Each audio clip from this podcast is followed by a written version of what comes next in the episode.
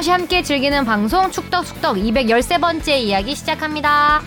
안녕하십니까 주영민입니다. 안녕하세요 주시은입니다. 안녕하세요 박진영입니다. 하성룡입니다. 어, 새로운 세트에서 두 번 딱 하고 네, 다시. 네, 다시로 내려왔습니다. 강등당한 기분인데요. 네. 아 너무 웃기다. 어, 아, 새로운 거에 잘 적응을 하고 있었는데 맞아요. 조회수도 많이 나오고 맞아요. 음, 저희는 골방에 어울리나 봐요. 그러게 여기로 또 내려오라고. 그러니까요. 나가 그러는데. 자, 지난주는 뜨거웠죠. 그쵸? 음, 뭐 손흥민, 아, 이강인 코리안 리거들. 어, 아주 뭐 골잔치를 펼쳤고 K리그 역시 아주 뜨거웠습니다. 아, 극장골들이 막 이변의 연속이 그냥 네. 와 예측 불허의 경기가 계속 펼쳐지고 있습니다. 자 댓글부터 갈까요? 네, 지난 방송에 지소연 선수가 나와 주셔 가지고 관련 댓글이 많이 달렸고 조회수도 음. 2.3만을 기록했습니다. 오, 쭉쭉 가네요. 이 대, 이번 주부터 또 아무래도? 지난주에 제목에 또 이명웅 씨가 들어가서 네, 또 후광이 그, 또그 그렇게 효과가 있지 않았을까? 있었겠죠? 네, 문혜리님이요. 지소연 선수님 나오길 기다리고 있었어요. 더 많은 여자 축구 선수들이 축덕수덕에 나오면 좋겠습니다. WK 리그 파이팅! 책 쓰고 계신다니 너무 좋아요. 토끼 52님이요. 저번에 주바페가 지소연 선수 어떤 영양제 먹는지 궁금해서 뭐 드시나 알고 싶었는데 이번에 그 내용이 없어서 아쉽네요. 오늘도 축덕 쑥떡쑥떡 잘 보고 갑니다. 아 제가 이걸 물어봤어야 됐는데 다른 거 물어보느라고 깜빡했어요. 뭐 사진 찍고 사인 받느라고 정신 네, 없었죠. 맞아요. 슈팅 이런 거 물어보느라고. 음. 아두양님이요. 나의 영웅 지소연이다. 내가 보기에는 한국에서 축구 제일 잘함. 음. 어. 이 밖에 가수 이명웅 씨 썰 관련해서 지소연 선수에게 삐치지 말라는 댓글이 다수 달렸습니다. 자, 그리고 다비드 님이요. 진짜로 나타나 버렸네요. 쿠팡 시리즈. 과연 쿠팡 시리즈는 미국이나 태국 같은 곳에서 치러지던 아우디컵 이하 프리시즌 이벤트 매치가 될 건지, 구 성남이라 시절 피스컵이 될 것인지도 향후 궁금해집니다. 마침 A매치 상대도 떴네요. 현실적으로 유럽팀이 어렵다는 걸 알지만 두 번 연속 남미 시리즈가 될 줄은 몰랐네요. 그럼 반대로 한국을 원정 투청하고자 하는 팀들은 없는 걸까요? 아, 수익이 다르니까 안 나가려고 하시는 걸까? 돈축협회. 피스컵이 되려면 조금 더 참가 팀 수가 많아져야겠죠. 서로 이렇게 맞붙는 식으로 해서 우승컵까지 들어올리는 대회가 돼야 되는데 현재 규모로서 보면은 그렇게 초청하기는 쉽지 않은 상황이라서 이번에 두 팀 초청을 하죠. 거기다가 지금 협의 중이긴 한데 그 쿠팡과 프로축구 연맹이 이- 그 MOU 관계예요. 그래서 아마 이번에도 협의 중인데 아직 최종 확정은 안 됐습니다. 지난번에도 말했지만 K리그 올스타 팀이 또 참가할 가능성이 있어요 여기에요. 네. 그래서 이거는 아무래도 그냥 프리시즌 이벤트 매치로 계속 이어질 가능성이 좀 높다고 보고요. 한국 대표팀이 원정에 초청을 받았던 케이스 이거를 뭐 보면은 예전 한 1970년대 80년대 동남아시아 팀들에게 우리가 초청을 받았던 적은 있었죠. 많이 갔죠 아, 그때는. 그렇게 옛날까지 가야 되나요? 그렇죠. 킹스컵 이런 대회, 뭐 다이너스티컵 그렇죠. 이런 데 많이 갔었죠. 근데 이제 최근에는 거의 없는데 메르데카컵 말레이시아. 그렇죠. 네. 낯선 이름들. 네, 낯선 이름들이죠. 그때는 뭐 매년 나갔던 대회이기 때문에 굉장히 아직도 기억에 많이 남는 이름이죠. 음. 네. 킹스컵 태국의 킹스컵에 본따서 우리나라는 박스컵이 있었다고 네, 네, 얘기했었죠. 그렇죠. 음. 박정희의 박 그래서 박스컵. 박스컵. 네. 최근 사례를 조금 살펴보면은 이걸 초청이라고 하기는 조금 애매한 부분이 있는데 2019년도 아랍에미리트에서 열린 경기가 있습니다. 우리나라 대 브라질의 음. A매치 평가전이었는데요. 당시에 브라질 협회가 우리를 초청한 건 맞습니다. 근데 초청이란 개념은 어떤 초청비를 좀 받고 이런 개념이었는데 그런 건 아니었고 그 브라질은 초청비를 안, 안 받는 게 우리 입장에서는 그렇죠. 그게 초청이죠. 그렇죠. 어. 자비 들여 공짜로만 해줘도. 어, 우리가 자비 들여서 가서 해도 어, 우리가 초청한 느낌이 드는.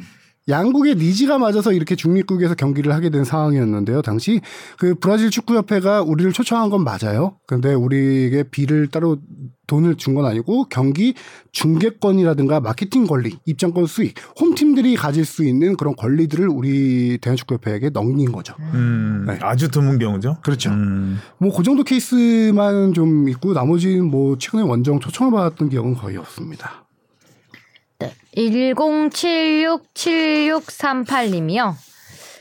전화번호 아니겠죠? 뭐 보이스피싱 당할 것 같은데. 병역 혜택은 받으면 해당 업 축구를 계속해야 한다고 하셨는데 축구를 계속한다는 건 프로축구 선수로 계속 활동해야 하는 걸 의미하나요?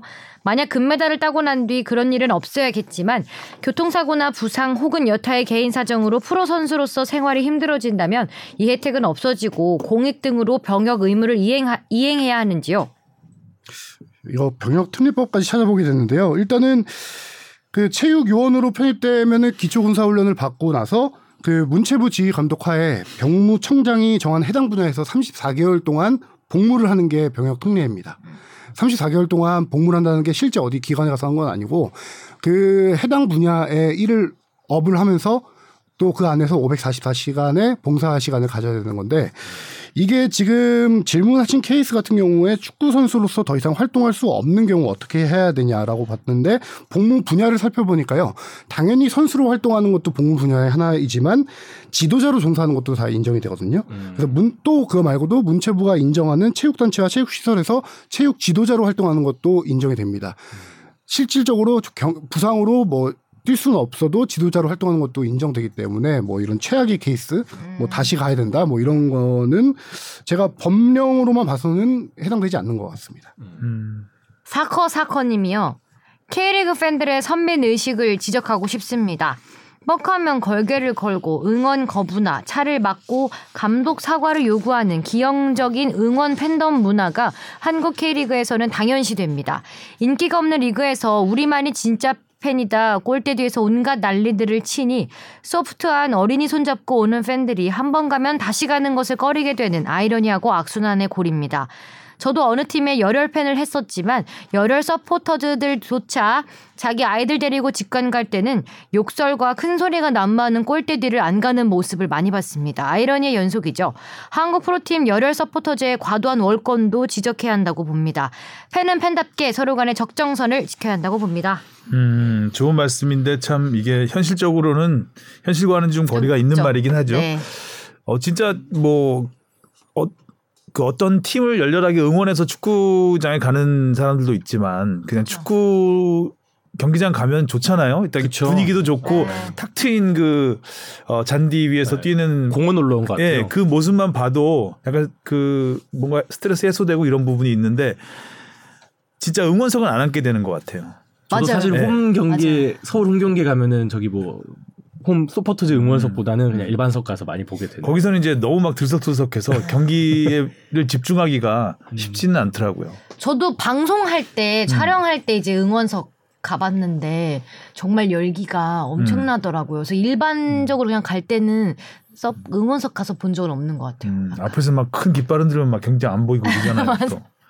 저도 개인적으로 뭐 버스 막기 하는 이런 어떤 실력 행사에 대해서는 저도 반감이 있는 사람이에요 개인적으로 그런 거는 조금 개인적으로 잘못됐다 생각하는데 그 약간 팬과 구단 우리가 하나 돼서 이 팀을 만들어 간다라는 서포터스들은 서포터스 출신이니까 약간 주인 의식이라고 해야 될것 음. 같아요. 음. 이게 구단이 그냥 하는 대로 능동적으로 아, 수동적으로 끌려가는 팬 문화가 아니라 어떤 뭐 감독과의 소통이 필요하다라고 하면은 소통도 요구할 수 있는 그런 어떤 주인 의식을 갖고 내가 이 팀을 같이 이끌어간다라는 거에 있을 때 팬이 그 진정한 그런 약간 열혈 팬이라고 서포터스라고 표현하셨는데 주인 의식이 있다라고 하면은 조금 더 구단과 뭐 실질적으로 제가 아는 서포터스들도 구단과 많이 소통합니다. 구단 홍보팀과도 소통을 하면서 거기서 겉으로 드러나지 않지만 아래에서 물밑으로 어떤 의견도 듣고 하는 게 있거든요. 음. 그렇게 함께 이제 팀을 운영하는 거가 이제 서포터스 문화가 아닐까라는 생각이 음. 듭니다.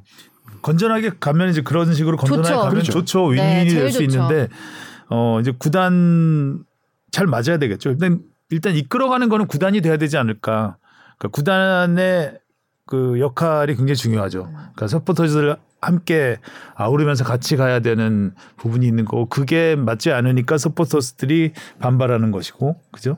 그렇게 되면은 음 그렇게 큰 잡음이 일어나는 건데 어차피 어, 그 프로라는 게 팬들이 있기 때문에 있는 거잖아요. 그럼요. 기본적으로. 네.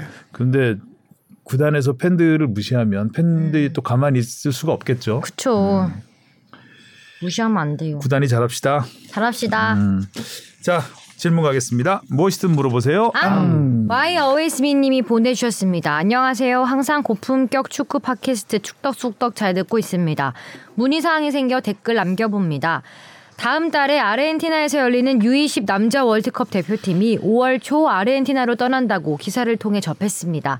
근데 사전 답사 없이 그냥 가서 적응하고 대회를 준비하고 참여한다고 하는데 이게 사실인가요? 아무리 대회가 개최 한 달 앞두고 개최지가 먼 곳으로 바뀌긴 했고 지금 축구협회 이사진들의 인력 공백이 있다고 감안해도 연령별 대회 그것도 전에 준우승한 대회를 이렇게 허술하게 준비하나요? 지금 이 대회 외에도 여자 월드컵, 아시안 게임, 아시안컵, 올림픽 예선, 월드컵 예선 등 중요한 일정들이 있는데 정말 암담합니다. 항상 방송 만들기 위해 애써주시는 축덕수덕 제작진 및 출연진 모두 감사합니다. 보면서 올해도 바쁘겠구나라는 생각이 많이 들어요. 까마득. 까마는 생각하지 않고 있던 차있다. 예, 닥치는 거 하나 하나 처리해 가면서 그렇죠. 하다 생각하지도 않고 보면 있던 어, 올림픽 예선과 월드컵 예선까지 어느덧 다가오고 1년이 있는- 지나가는데 이런 식으로 다 모아놓으면 네. 많긴 많다 어, 올해도. 정말 많네요. 그 진짜 좀 안타까운 게 개최지가 갑자기 변경되면서 축구협회 이제 김은중 호도 약간 좀 일정이 꼬였죠. 원래 예정대로라면은 김은중 감독이 4월 말에 아르헨티나로 가서 현장 답사, 베이스 캠프를 답사하고 호텔 숙소 훈련장들을 다 답사하고 나서 돌아오자마자 최종 명단을 5월 5일에 발표하고 5월 7일 날 출국할 예정이었습니다. 원래 그 일정이었어요. 출국 근데 출국일 예정은 똑같아요. 근데 답사 일정을 없애버렸습니다. 그 이유가 개최지가 변경되고 나서 축구협회가 피파에다 문의를 했습니다. 그럼 우리 팀이 베이스 캠프가 어디를 해야 되냐? 아르헨티나 가서. 당시 피파의 답변이 아직 아무것도 정해지지 않았다. 답사를 할 곳이 없었던 거죠. 근데 그냥 그냥 가는 아, 거예요? 가도 되는 엉- 거야? 일단 네. 준비가 안 된 게 이러 앉을 수밖에 없군요. 우리 그렇죠. 우리 입장에서는 예. 아르헨티나가 준비가 안 돼 있다는데. 개최지가 뭐, 준비가 예. 안돼 있으니까 가도 되는 거 맞아요? 그럼 가서 오늘 바- 여기 방 있어요 이러고 잡아야 되나 호텔을? 그래서 갈 수가 없는 상황이었고 이거는 다른 국가에도 똑같이 해당되는 상황이었다는 거예요. 아, 명렬한 조건이네요. 어. 네. 아르헨티나가 이 땅이 넓어서 굉장히 이동이 많을 것 같은데. 네. 그죠? 근데 일단은 조별리그 세 경기를 우리나라가 다 한 군데서 합니다. 경- 멘도사, 아. 멘도사라는 지역에서 한 음. 군데서만 하기 때문에 우리가 기존 월드컵을 생각했을 때 베이스 캠프를 두고 도시 1차전, 2차전, 3차전 열리는 도시로 이동을 하는 스케줄이 그런 스타일은 아니군요. 아니고 음. 카타르 월드컵 때도 우리가 똑같았잖아요. 거기 하면 워낙 작으니까. 예, 카타르 월드컵 때도 우리가 같은 경기장에서 음. 이렇게 한 경우 두 와서 번, 예. 두 번이 했죠. 그 근처로 잡았던 건데 이번 같은 경우는 그냥 경기장 근처에 이제 베이스 캠프와 훈련장이 생기는 거고요. 세 경기를 다 거기 똑같은 데서 치르기 때문에 그래서 일단은 축구 20세 이하 축구 대표팀은 5월 7일 날 예정대로 출국을 하는데 네. 브라질로 들어갑니다. 아. 아르헨티나 들어가기 전에 브라질 상파울루로 들어가서 거기서 5월 8일부터 5월 16일까지 사전 베이스 캠프 개념으로 거기서 훈련을 하고 음. 아. 어, 거기서 브라질 현지 프로팀들과의 연습 게임을 합니다. 어. 그래서 브라질 같은 경우는 뭐 아시다시피 아르헨티나 근처이기 때문에 시차 기후 환경도 비슷한 점이 있고요. 거기서 상대 팀들과 함께 훈련 연습 경기를 할 수 있다라는 장점이 있고 상파울루랑 멘도사랑 가는 직항 편이 있어서 어, 일단 상파울루로 그렇게 정했다라고 하고요. 그 일단은 현재로서는 숙박 호텔과 훈련장이 나온 상태예요. 음. 나온 상태인데 음. 그리고 멘도사 경기장도 정해진 상태인데 피파 규정상 우리 대표팀이 경기장을 직접 밟아볼 수 있는 게 어, 첫 경기 4일 전입니다. 5월 18일부터. 음. 네. 그래서 대표팀은 5월 17일 날 멘도사로 이동해서 18일부터 이제 경기장 한번 밟아, 밟아볼 수 있는 상황이고 훈련장이 정해졌으면 답사할 수 있는 거 아니에요? 지금 시기가 시기가 너무 예, 늦었다. 늦었다는 거죠. 음. 그 전에 가려고 했는데. 그렇죠. 안 됐다 그건 또. 음. 네. 그래서 상파울루 캠프에는 이제 월드컵 전에 뭐 유럽파도 있을 거고 모든 멤버들이 다 거기서 소집을 돼서 짧은 기간이지만 거기서 좀 조직력을 다진 다음에 아르헨티나로 넘어가게 되는 스케줄이고요. 이번 경우는 좀 특이 케이스잖아요. 개최지가 급하게 변경된 케이스라서 거의 A 대표팀에 준하는 수준의 행정 인력들이 좀 비슷하게 가요. 근데 지난 대회하고도 거의 그 비슷하긴 한데 어 뭐 파주에서 요리사도 같이 음, 가는 거고요. 중요하죠. 어, 그 대신 이제 팀 행정을 담당하는 매니저를 한 명에서 기존 한 명에서 두 명으로 좀 늘렸습니다. 음. 어, 이번에 워낙 좀 변수가 변수가 많을 많아서. 거라고 생각이 들어요. 마사지사는요? 의무 트레이너 세 명. 세 명. 아, 세 명. 카타르 때도 세한명 명. 갔죠. 어 공식적으로 공식적으로 세명간 거. 공식적으로는 그랬던 것 같은데. 공식적으로는 세명 가고 세 명인지 이제- 네 명인지 지금 기억이 잘안 음. 나네요. 네. 그렇군요. 딱 아르헨티나 생각하면 우리나라 정 반대편이잖아요. 딱 12시간 그렇죠. 차이죠. 네. 음. 아 그래서 선수들이 체력 관리나 이런 진짜 시차 적응. 중요할 것 같은데 이런 또 변수가 또 크게 생겨서 파이팅! 아무래도 뜨거운 5월이 될 것 같습니다. 네. 기대를 해보고요. 자 이슈 포커스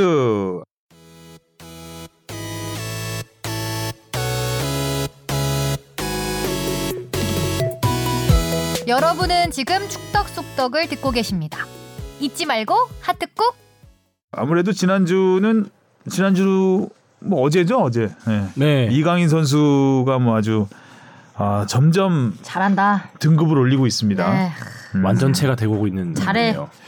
한국에 이런 선수가 있다는 걸 보는 행복이 있는 것 같아요. 그렇죠. 손흥, 손흥민 선수와는 또 다른 스타일. 네. 네. 사실상 전례가 없었던 스타일의 유명한 그냥 스타일. 외국 선수죠 스타일은. 맞아요. 그냥 전형적으로 남미나 어, 스페인이나 네. 남미 선수죠 그냥. 근데 이름이 이강인이야. 한국인이에요.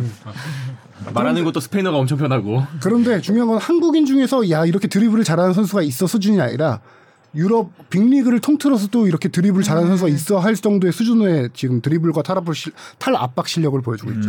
어 이제는 뭐 스피드까지 네. 네. 갖췄어요. 어, 스피드까지 보여주면서 뭐 단독 돌파도 몇 번 있었고요. 어, 상대 반칙 유도하면서 또 거기에 단독 돌파 전형적인 윙어 같은 모습도 보여줬잖아요. 네. 왼쪽으로 치고 나가면서 골라인 앞에서 크로스 올리는 그런 모습도 있었고 점점 많은 걸 보여주고 있습니다. 저는 이강인 선수 주목하고 싶은 점이 뭐 최근에 골 많이 넣고 있는 것도 그런데 이 드리블 스탯 이에요. 네. 이번 경기에서 드리블을 여섯 번을 모두 성공했어요. 100% 성공입니다. 어떻게 그러니? 예. 근데 라리가에서 드리블 성공이 69개로 라리가 선수 전체 4위. 4위 예요. 어. 음, 그런데 여기서 주목할 점은 시도 횟수. 음. 시도 횟수는 107개로 12위입니다. 그러니까 성공률은 성공률이 1등이잖아. 성공률이 그만큼 높다는 거죠. 성공률은 1, 위고 그리고 유럽 리그 전체를 통틀어서 드리블이 경기당 2.2개로 16위입니다. 유럽 리그 전체에서. 음, 무섭다. 예. 그 전체 1위가 레알 마드리드의 비니시우스 선수인데 뭐 당연히 유럽 전체 1위. 그렇죠. 아, 유럽 전체 1위가 비니시우스인데 음. 경기당 3.4개를 하고 있고요. 음. 2위가 메시인데 3.3개. 와. 근데 이런 가운데 이강인 선수가 전체 16위고 그런데 비니시우스 선수 같은 경우는 어 라리가에서 성공 1위 전체 1위지만 또그 횟수가 또 엄청 많아요. 반 다시 많이 말하면. 실패 음. 실패 확률도 실패 높아요. 실패도 많이 하고 네. 또 팀이 레알 마드리드니까 그렇죠. 그만큼 그 드리블 시도할 기회가 많겠죠. 네. 빠르고 어. 예, 라- 뭐 지금 마요르카 같은 경우에서는 중원에서 지금 소- 이강인 선수 혼자서 막 이렇게 파괴하고 거의 있으니까 이강인 선수는 공을 잡으면 드리블 시도한다고 봐야 되죠. 약간 그런 거의. 책임감도 많이 느껴져요. 네. 내가 뭘 해야 된다. 에이스. 그러니까 이강인이 뚫어야 뭔가 네. 활로가 열리니까 어, 비니시우스와 강이니시우스는 어? 강이 어, 강인이시. 이니시우스하고는 좀 이, 다르죠. 예, 입장이 많이 다른 것 같아요. 그, 그만큼 이강인의 기록은 놀랍다. 네. 그런 것도 신기한 것 같아요. 아까 뭐 우리나라에 없는 스타일이라고 말씀하셨는데 이것도 비니시우스도 거의 돌파하는 게 좀 스피드를 이용한 돌파잖아요. 근데 음. 이강인 선수 그 진짜 그 스킬적으로 스킬로 가는 네. 거죠. 그러니까 몸, 몸 동작 하나로 수비수들을 제치고 지워버리는. 달려나가는 거니까. 그- 그게 뭔가 좀더 우아하다고 느껴져야 될까요? 음. 네. 이강인 선수의 드리블을 자세히 보면은 특이한 게 하체보다 상체 페이크로 인한 상대를 속이는 음. 기술이 많더라고요. 어깨 움직임이 좋다 했던 것 같아. 음. 그거는 제가 선수 입장은 아니라서 이런 말하기 조심스러운데 연습으로 되지 않는 타고난 감각인 것 같아요. 그- 그런 거는. 음. 뭐 하체 발기술로 드리블하는 건 좀 연습으로 될 수 있을지 몰라도 음. 네. 그쪽 집안 DNA 자체가 다른 것 같아요. 어. 누나까지. 맞아. 그리고 올 시즌 이 드리블뿐만 아니라 뭐 패스. 골 운반, 패스, 골 결정력 패스 정확도가 정말 놀랍잖아요. 그렇죠. 그러니까 그 공간을 보는 능력. 음. 그것도 거의 타고나야 되지 않을까 싶기도 한데 네. 그 빌바오전 골도 보면 음. 어, 거기서 딱 치고 나가면서 완전 빈 공간으로 쫙 뿌려주는 거 반대쪽으로 네. 그런 거 보면 진짜 야 이, 월드 클래스다 이 정도면 그 골 장면을 보면서 팬들이 이제 입을 모은 게 이강인의 장점을 다 보여줬다. 일단 뭐 이번에 이번 시즌 상승된 수비력부터 해갖고 음. 상대 공을 뺏은 다음에 반대쪽으로 전환 패스, 그다음에 침투 움직임에 깔끔한 마무리까지. 그러니까 그 골을 보여주기 위해서는 슈팅만 보여주면 안 되는 거죠. 그렇죠. 한 20초 이상은 보여줘야 돼요. 그, 그 골이 어떤 가슴 골인지 트래핑. 장면부터 그렇죠. 상대를 벗겨내는 장면까지. 야. 그리고 제가 어제 거기서 리포트에서도 약간 그 부분을 CG로 표현하려다가 제대로 보여주지 못했는데 이강인 선수가 거기서 수비 한 명 제치고 오른쪽으로 롱 패스를 건네줬잖아요. 그리고 나서 이강인 선수는 그 앞선 선수들에게 공격을 맡겨놓는 게 아니라 정말 쉴새 없이 뛰어, 뛰어. 뛰어가더라고요. 음. 뛰어간 슈퍼맨이야. 자기가 던지고 가서 받아야 돼. 어? 혼자 캐치볼하는 거죠. 그 뛰어가는 것도 그냥 뛰어가는 게 아니라 딱 상 우리 팀 선수들 그러니까 무리키가 있는 위치로 수비가 쏠리니까 딱 공간을 찾아가서 음. 패스를 줄 수밖에 없는 상황으로 본인이 공 달라고 손을 손짓을 해요 이렇게 무리키한테 음. 본인이 딱 그 공간을 찾아가는 그 능력까지 우리가 많이 또 받아 먹은 게 많으니까 줘야지. 당연, 당연 히 줘야죠. 상부상조. 강민이가 제일 많이 하는. 네. 음. 그 아까 뽕피디도 얘기했지만 수비 가담 능력까지 올 시즌 확실하게 늘어나가지고 잘해. 예, 이날 경기에서는 가로채기도 팀 내 1위였어요. 그러니까 왜 이렇게 잘하지?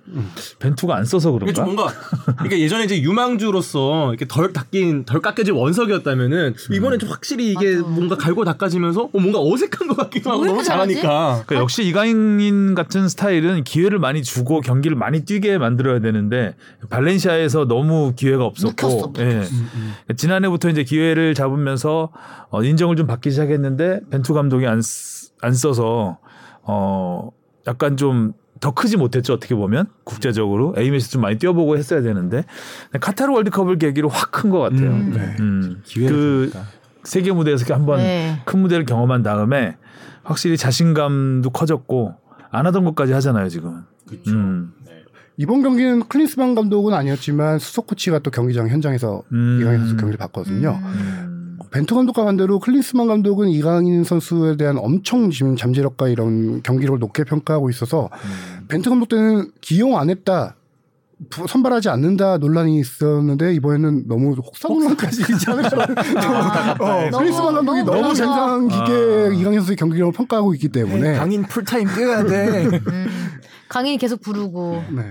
자 이렇게 해서 이강인 선수는 6골에 4개의 도움으로 라리가에서는 한국인 최초로 10개 아, 두 자릿수 공격 포인트를 올렸고요. 아, 최근 3경기에서 3골 넣었는데 이건 이게 기록으로 보면 그 이전 55경기에서 3골 넣었거든요. 그리고 최근 3경기에서 3골을 골. 넣었습니다. 와. 그만큼 상승세를 딱 탔다는 무지- 거죠. 예, 무럭무럭 잘하고 있는 거죠. 공격 포인트도 2019-20 시즌부터 2개, 3개 그리고 10개로 음, 세배 이상 성장을 했네요. 지난 시즌에 비해서. 음. 딱 라리가 올해 팀을 뽑는데 미드필더 후보, 후보에 이름을 올렸다는 것 자체가 그러니까 마요르카 한갓 마요르카에서 뛰면서 올렸다는 게 대단하죠. 이게 지난 시즌 절반을 교체로 뛰었던 선수가 올 시즌 올해 팀 후보로 올랐다는 거 자체가 음. 정말 반전 스토리죠 거기 자체적으로. 그래서 이강인 선수는 지금 라리가 사무국도 상당히 주목하고 있어서 경기 이강인 선수의 활약이 좋을 때마다 라리가 공식 SNS에다가 이강인 선수에 대한 평가를 짧게 짧게 올리는데 음. 지난번에 멀티골 넣었을 때는 설계자라는 네, 표현을 네. 썼잖아요. 음. 이번에는 그 한국의 왕이 빛나고 있다. 뭘 왕이 왕이 됐어 강인이가. 어린 왕. 설레발이 좀 있네요, 약간. 아, 라리가가 좀 좋은데. 이러니까 어색해요. 예전에 프리미어 리그는 워낙 우리 팬들한테 또 익숙하니까 친숙하니까 음. 뭐 이런 글을 올려도 뭐 그런가 보다는데 라리가 스페인에서도 이렇게 우리나라에 대한 그런 게 있나 싶기도 하고 아무래도 이 강을 좀 킹이라고 이렇게 꽃이 네, 네, 휘날리는 네. 사진을 왜 게시했지? 약간 이미지를 이쁘게 뭐 만든다 그런 것 벚꽃은 같긴 일본의 꽃인데. 그렇죠. 그럼 네. 그래도 뭐 옆에 한글로 이강인이라고 달긴 했더라고요. 음. 네. 어 그래요? 그리고 아기레 감독의 멘트도 기자회견 멘트도 상당히 인상적이었던 게 이강인 선수에 대한 평가가 나오자마자 나는 선수에 대한 평가하는 걸 좋아하지 않는 거 니네 다 알고 있지 않냐. 음. 그런데 이번 이 팬에 이- 대해서 평가하잖아, 그 사람은. 그렇죠. 한국 한국 팬에 팬. 대해서 어. 한국 팬에 대해서 이제 왜 한국인 하시겠죠? 때문에 우리가 낮 경기를 이렇게 많이 해야 되냐. 낮 경기에서 골 넣었잖아요. 이번에. 그런데 이강인 선수에 대해서 자신이 부임한 이후 거의 1년 동안 최근에 가장 최근 음. 본인의 최고의 경기력을 보여주고 있다. 음. 매 경기 실력을 입증하고 있다. 중요한 건 기복이 있는 게 아니라 항상 높은 수준의 경기력을 그러니까요. 요즘에는 있다. 기복이 없어요. 근데 이강인 선수 골이 터지고 그 다음에는 마요르카가 무지하게 터졌잖아요. 빌바오한테 와 정말 비긴 것도 잘했다고 할 정도로 굉장히 one-side 점유율이 70대 30으로 뒤졌어요. 와. 요새 아니, 그러니까 슈팅 수가 16대 9였고 거의 막판에는 진짜 어 정말 특히 이강인 선수 나간 다음에는 예- 맞아요. 정말 정신이 없었죠. 예전에 이제 손나골이라고 손흥민 나가면 골 먹힌다 이랬었는데 여기도 이제 강나골, 강나골. 수순으로 가는 거 아닌가. 그러니까 이강인 이강인을 빼고 이제 수비에 집중하려고 했는데 너무. 터지니까 결국 추가 시간 거의 마지막 끝나기 직전이었잖아요. 음. 오히려 수비 강화도 좋은데 그렇게 시간을 끌어야 되는 경기에선 이강인 선수처럼 볼을 지켜내줄 수 있는 선수들이 좀 역할이 중요한데 음. 그게 좀 아깝죠.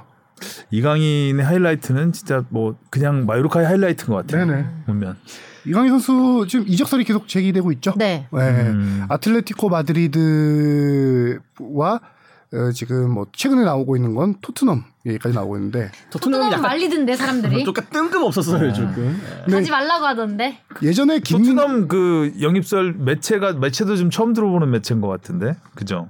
어 제가 매체까지는 파악 못했는데 네. 여러 군데서 나오긴 아, 여러 군데 나왔어요. 예, 예, 예. 음. 그래서 근데 이제 신기한 거는 어 영국 언론이든 그쪽 스페인 언론이든 예전부터 토트넘에서 한국 선수를 영입하려고 하면은 꼭 손흥민 선수를 걸고 넘어가더라고요. 예전에 김민재 선수 영입설 나왔을 때도 손흥민 맞아요. 선수가 큰 역할을 할 것이다. 금물살 라고 했는데 타다가 그렇죠. 이번에도 암초 만나서 손흥민 선수의 존재가 이강인 좀 영입하는데 토트넘 도움되지 않겠냐 이런 전망도 많이 나오고 있는데 음. 그 일단 계약 기간은 2025년 여름까지예요. 이강인 영입하고 손흥민 떠나는 거 아니에요? 그럴 가능성도 있겠죠. 바통 터치. 어. 안녕. 근데 이제 이강인 선수는 buyout이 있는데 그 정도 buyout은 이 정도 big club들이 충분히 지를 수 있는 수준이다. 음. 라는 이강인 게- 정도라면 그렇죠. 음. 뭐 아스톤 빌라, 뉴캐슬, 번리, 브라이튼, 토트넘, 뭐 애틀레티코 마드리드 지금 big club들, named 클럽들이 지금 많이 붙고 있는 상황입니다.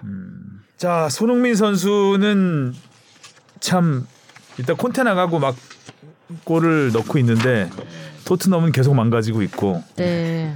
답이 없습니다 토트넘은 음. 아 저렇게 두 자릿수 득점을 했는데 그것도 일곱 시즌 연속. 음. 탈 콘테 효과일까요? 팀은 졌어.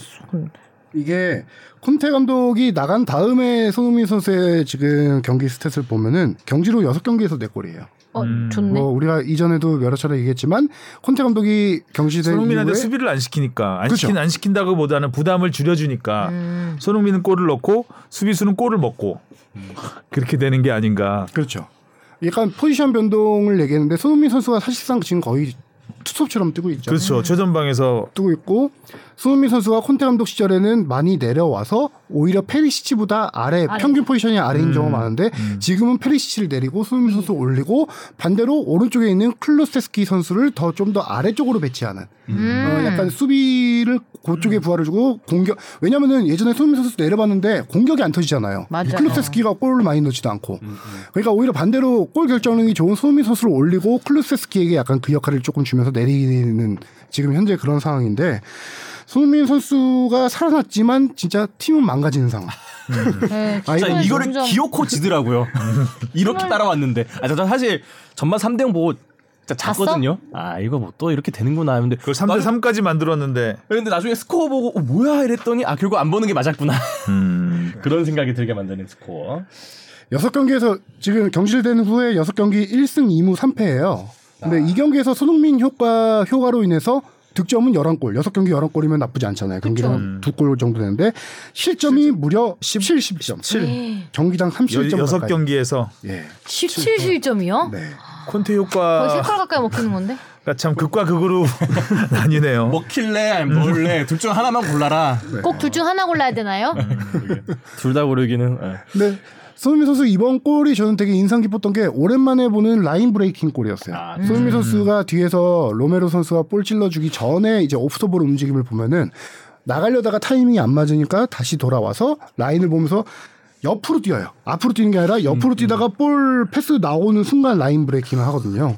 음, 진짜 우리나라 K리그에서 김승대 선수가 잘하는 아. 그런 line breaking을 진짜 오랜만에 했다는데 이때 뭐 first touch, 그다음에 순간적인 어. 스프린트, 골 결정력까지 삼박자가 딱 어우러졌던 골이고 제가 최근에 주목하고 싶은 거는 콘테 감독이 경질된 이후에 손흥민 선수 스탯을 한 가지 좀 비교해 봤더니 드리블이 늘었어요. 오 손흥민 선수가. 네. 그 전 콘테 감독 있던 시절보다 지금 최근 경기당 드리블이 30%가 늘었더라고요. 음, 스탯이. 음. 그래서 손흥민 선수가 그만큼 자신 있게 본인의 이제 앞으로 뛸 공간도 많아지고 맞아요. 네, 자신 있게 플레이를 하고 있다는 얘기겠죠. 아, 근데 우리 모우라는 불쌍해서 어떻게 해요? 너무 짠하더라고요. 거기서 왜 참 그 백패스 뭐라도 하나가 그러고 싶어서 그런 거 아닐 거예요. 아, 뭐라도 해보고 싶어서 약간 뭐, 연, 그때 백패스를 했구나. 뭐라 연민의 캐릭터인 것 같아요, 진짜. 아니, 누가 이건. 공격수가 풀백으로 지난번에 내려가고 나가 들어가자마자 퇴장당해서 그렇죠. 아, 그래도 이번에는 한국 내에서 한국 내든 뭐 수섬이든 모우라에 모우라에 대한 여론은 그래도 괜찮은 게 챔피언스 리그에서 그렇죠. 몇년 전에 네, 결승 올라갈 때도 워낙 까방권 얻었었는데 그렇죠 지금 준결승 해트트릭으로 슬슬 이제 얘기 그게 사라지고 있어요. 그렇죠. 봤었거든요. 지금. 힘내 뭐라. 유효 기간 다 된 것 같아요. 네, 네. 가방권. 네. 음. 히샬르송은 왜 벗은 거야? 왜 벗은 왜 거야? 벗고 춤 왜춘아 거야? 진짜. 아, 입 입자마자 골 먹었잖아요. 벗었다가 입자마자. 이상한. 아 그러니까 저는 이제 하이라이트로 이 경기를 다시 봤는데 그 비둘기 세리머니하고 막 우통을 깠잖아요. 어. 아, 결과를 춤- 알고 이거를 손흥민이랑 보니까 춤추고. 아 진짜 결과를 알고 이걸 보니까 너무 안 민망하죠? 나오더라고요. 왜 벗은 거야? 업보는 돌아온다. 히샬리송이 이번 그러니까 리그에서 단 한 골인데 어 세리머니를 세리머니로 경고받은 게 두 번인데 한 번은 골 넣고 세리머니 했는데 옵사이드로 옵사이드, 취소가 된 맞아요. 거잖아요.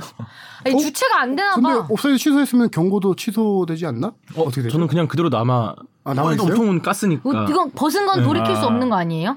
아니요 아니요 K리그에서도 아 골이 취소되면 골이 취소되면 아, 세레머니 그 연관된 시퀀스로 아. 인한 뭐 징계는 다 취소되는 걸로 알고 있는데 아, 수도 저도 있겠네. 살펴봐야겠네요. 네. 음. 근데 요런 식으로 그래서 히샬리송을 좀 조롱하는 그런 아, 그런 글들이 좀 많이- 뭐 많은데 음. 어 근데 이거는 어 잠깐 지금 한번 볼 수 있겠다. 이건 복부 복부시니까요. 뽕필이 생각이 그만 아니고. 그만 예. 벗어. 음, 기쁜 건 알겠는데 그만 벗어. 그 몸에다 뭐막 써놨잖아요 또. 자랑하고 싶나 봐요. 음. 예. 손흥민 선수 그래도 정말 대단하죠. 7시즌 연속 두 자릿수 리그 두 자릿수 골이라는 게 맞아. 이게 역대 EPL 10번째인지 11번째인지는 조금 얘기가 좀 많이 다르긴 한데 그래도 진짜 지금 손흥민 선수가 10번째든 11번째든 EPL에서 지금 뭐 아시아 선수로 또 유일하게 지금 새 역사를 써고하고 있는 건 사실이고 통산 103호 골로 자신의 우상이었던 우상은 현재는 아니겠죠. 호날두와 동, 동률을 이뤘습니다. 음. 토트넘이 이제 6위로 내려갔습니다. 네. 6위는 아무것도 없습니다. 걸링 아 컨퍼런스 리그가 있군요. 6위가. 오이 여기 그렇죠. 컨퍼런스 리그가 리그. 있습니다. 어, 근데 6위도 사실 뭐 장담할 수 없는 지금 7위하고 승점이 똑같고요. 8위하고 2점 밖에 차이 8위와 안 브라이튼 요즘 잘 나가는데 브라이튼하고 승점 2점 차. 브라이튼은 또 3경기나 덜 치렀습니다. 토트넘보다. 아, 아, 그러니까 6, 6, 6위도 장담할 수 없죠. 그러네요. 세 경기나 덜 치렀는데 이 2점 차면 음. 에헤이. 우리가 한 지난주 지지난주부터인가 그 최악의 시나리오들 얘기 많이 하고 있는데 네. 아무것도 얻지 어, 못하는. 얻지 못할 가능성도 꽤 있는 상황이에요. 뭐 챔피언스 리그 를 바라볼 때가 아니었다 뭐 이런 얘기 했었는데 지금 뭐 챔피언스 리그는 완전 물 건너 물 건너간 것 같고 지난주에 이정찬 선배가 챔스 갈 확률을 5%라고 했던 것 같은데 네. 지금 한번 다시 따져봐야겠네요. 지금 한 지금 한1% 1% 1%나 될까요 네. 지금? 그 정도 내려갔을 것 같은데요. 자 파이팅. 토트넘은 이제 크리스탈 팰리스, 애스턴 빌라 몇 경기 안 남았습니다. 음, 네 경기 남았네요. 네 경기 남았네. 브랜트포드, 리즈 강팀들은 없는데 살아남아야 되는 팀들이 좀 있어서 그니까요. 그리고 중위권 또 팀들과 음. 맞붙은 그리고 경기를 좀 많이 치른 상태이기 때문에 자력으로는 자력으로 뭔가 해보기는 쉽지 않은 상황입니다. 자 이탈리아로 가겠습니다. 김민재 선수 나폴리가 안방에서 우승하려고 경기 일정까지 야심차게 바꿨는데 꼭 그러면 안 된다. 음, 될 뻔했죠. 그쵸 될 뻔했죠. 그러니까 원래는 라치, 2위 라치오보다 하루 전에 경기를 하는 거였는데 그 라치오가 지고 나폴리가 이기면 우승을 할 수 있으니까 나폴리가 사무국에다가 우리 라치오 경기 보고 경기할래 음, 음. 이렇게 하게 해줘. 그러면 우리 홈에서 그림이 축- 멋있잖아요. 축배를 줄 수 있어 했는데 라치오가 졌습니다. 어, 낮 경기에서 라치오가 졌고 나폴리가 이기기만 하면 되는 거였는데 못 이겼죠. 축배를 경기 따르기만 전부터 나폴리 도시가 완전 축제 분위기. 아 장난 아. 아닌데요? 놀러 가보고 싶더라고요. 어. 아, 벌써 한 한 달 전쯤부터 나폴리는 보니까 들썩들썩하지. 그 마라도나 걸개 뭐 김민재 선수 유니폼도 걸려 있고 각 동네마다 거의 뭐 축제 이미 준비 다 끝났어요. 음. 아니 그 저는 현지 분위기를 어떻게 봤냐면은 그 유튜브 슈퍼러브에서 음, 음. 음, 그 K리그. 정동식 심판 김민재 닮은 김민재 골 닮은 심판 있잖아요. 심판. 아 봤어요 저도. 데리고 나폴리에 가서. 나폴리 시내를 이제 뭐 보여주는데 지나갈 때마다 진짜 다 김민재 알고 해서 나 김민재 아니다라는 편, 편말을 들고 다니면서 하는데도 피자 공짜로 주고 택시 공짜로 태워주고 막 그러더라고요. 아. 김민재 선수의 위상인 거죠. 좀 늙은 김민재죠. 늙민재. 그 길거리를 그렇게 유튜브로 간접으로 볼 수 있었는데 진짜 길거리에 이미 우승했어. 걸개들을 다 걸어놓고 음. 선수들 얼굴 다 이제 주택과 주택 사이에 끈을 걸어놔서 다 얼굴도 걸어놓고 음. 선, 그 뭐라고 하죠? 등, 등신대라고 하나 이걸 네. 그런 거 세워 네, 맞아요. 음. 어, 그 세워놓고 거기다 머플러까지 막 다 해놓고 아예 동네 자체가 이미 축제 우승 못하면. 등신대 작살 나는 거죠. 못할 리는 없지만. 못할 일이 없죠. 아니 뭐2002 월드컵 분위기 같아요. 그냥 그 동네가 음. 계속. 예. 맞아요. 심지어 일부 극성 팬들은 나폴리가 우승하면은 그 주변 활화산이 있대요. 베수비오 화산이 있는데 그 거기 근처에서 불꽃놀이 하겠다라고 하자. 아니 왜 굳이 거기 가서 해? 그러니까 극성 팬들이 그렇게 하자. 그러니까 극성 팬인 건 알겠는데 왜 거기 가서 불꽃놀이 하는 걸까? 그 서포터들이 좀 그러지 않았으면 좋겠다고 우리 댓글에 나왔잖아요. 그랬더니 국 립공원 선민 의식 국장이 좀. 성명을 발표합니다. 위험합니다. 당연하지. 왜 그러는 거야? 축하 행사에 큰 피해가 날 것이 우려된다라고 성명 발표. 그 정도로 이제 도시 전체가 완전 들뜬 분위기였어요. 들썩들썩하는. 그리고 경기 시작 전에는 장내 아나운서가 막 눈물을 흘리면서 막 선수들 소개하고 했는데 결과적으로 역대급 설레발이 좀 된 거죠. 그렇죠. 네. 꼭 선제골 넣을 때까지만 해도 막 네. 연막, 연막탄. 터지고 난리 났죠. 네. 그 그런데 지금 이제 남은 경기 우승은 거의 99.9% 확실한 거고요. 이제 뭐 여섯 경기에서 한 번만 비겨도 되니까. 들어도? 아이고 네. 라치오 들어도 라치오가. 한 번만 비겨도 되니까. 그렇죠. 그죠? 근데 이 다음 경기가 어, 주중 경기고 우디네스의 원정입니다. 원정이죠. 근데 나폴리가 여기서 한 번 더 요청을 합니다. 아 또 바꿔달라고요? 경기 시간 좀 또 바꿔줘. 왜? 홈 원정을 바꿀 수는 없는데 경기 시간 바꿔달라고 하는 이유는 현지 시간으로 저녁 8시 45분 경기예요. 평일. 음. 아 그런데- 경기 끝나고 더, 그 나폴리로 가려고 바로. 경기 끝나고 나폴리로 가서 비행기 타고 가서 도착하면은 나폴리 팬들이 시내에 다 나와 있을 건데 아, 그, 그 시간이 새벽 하겠다. 3시 정도 된다. 아, 그러면 너무 사고 우려가 크다. 진다- 그래서 우리를 낮 경기로 바꿔달라. 음. 그래서 해 떠 있을 때 돌아가서 같이 축제를 즐기고 싶다. 아주 세리에를 지금 자기 나폴리 위주로 어, 네, 아주 뭐 편성하려고. 아주 뭐 다 할수 있네. 음. 그래서 요청을 한 상태예요. 요청한 지금? 상태인데 아직 결정 안 됐는데 우디네스는 당연히 반대하겠죠. 본인들의 홈팀 경기고 그럼요. 평일 낮 경기면은 뭐 입장 관련된 것도 문제가 될 수도 있고 낮 경기는 평일 낮 경기는 누가 반격했어요. 음. 그 홈팀 입장에서 그렇지. 팬들도 많이 안 올 수도 있는 거고 거기다가 또 뭐 상대 팀들도 하루 자고 가면 되잖아요. 하루 자고 오디네스에서. 그 상대 팀 스케줄에다가 뭐 방송 이건 이건 좀 받아들이기가 좀 애매할 수 있겠다. 되니까. 그렇죠. 지금 아직 뭐 그건 좀 지켜봐야 될 상황입니다. 음. 어쨌든 나폴리는 신났습니다. 일단 신나 좋겠다. 음. 김민재 선수도 굉장히 조용했던 경기였어요. 네, 음. 크게 눈에 띄는 경기. 상대가 14위 팀 아니었던가요? 네, 그죠. 그렇죠. 14위 팀이었는데 이름 복잡한 살레르- 살레르니타나 살레르니타나. 살레르니타나. 아, 살레르니타나. 음. 어우 어렵다. 나폴리판 더글로리 이거는 뭐예요? 나폴리는 이탈리아가 아니다. 이거는 뭐죠?